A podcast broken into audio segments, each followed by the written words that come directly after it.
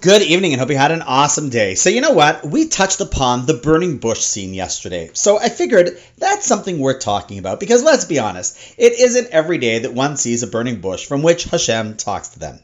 Or maybe it is. Let me explain. See, the scene is as follows Moshe is busy shepherding, as many of our great biblical leaders did at some point Abraham, King David. That's also worth discussing. It's not an accidental profession for them as a default for not getting into law school.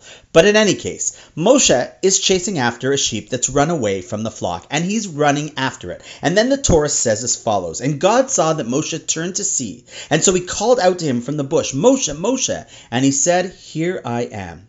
Now, one could say that the reason why God called out to Moshe was because he was holy, or because he was humble, or like we said the other day, because he really cared.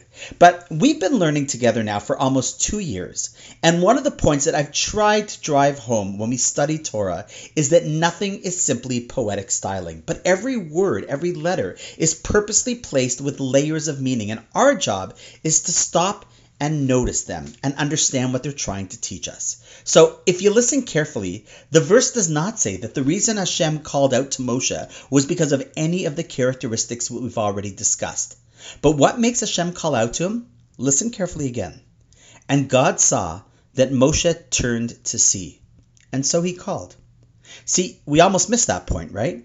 Clearly, what the Torah is telling us is that the reason God was able to speak to Moshe was because Moshe stopped and turned to see the burning bush. He noticed the miraculous reality that he was passing by.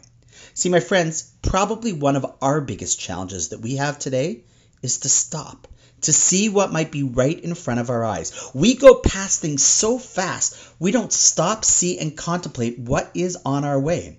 I mean, think about it. Today, you could have a burning bush right next to you, but with your head down focused on your smartphone, you could very well walk right by it like you walk right by so many others. You know, I remember a few years back there was a game that was really hot. I think it was called Pokemon. And if I remember correctly, on your phone you could see these imaginary Pokemon type people in the world. And you had to chase them or something like that. And people were running after these virtual reality things. And as a result, literally walking by or past reality itself. In some cases, sadly, walking right into traffic. And I think I remember hearing someone literally walking off a cliff. In life, my friends, God is often everywhere. There are miraculous things happening all around us all the time, but we only hear and see them if we, as Moshe did, stop and turn to see it. You know, in a day and age when we live with the buzzword of mindfulness on the tip of our tongues, sadly, so much of our lives we are mindlessly absent, scrolling, texting, or watching. So much so that we don't see or even stop to turn to see what might be a moment in which God is calling out to us.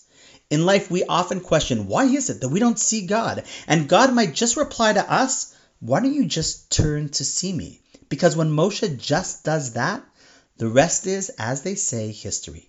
His defining moment was that he was not too distracted to turn and see what was going on in life. God can call out to everyone, but not everyone picks up the phone because they're always on their smartphones. That's not too smart at all. So the simple message is see what is happening around you because it's meant for you to see, to think, to experience, and respond. And on that note, wishing you an awesome night, and I look forward to seeing you tomorrow.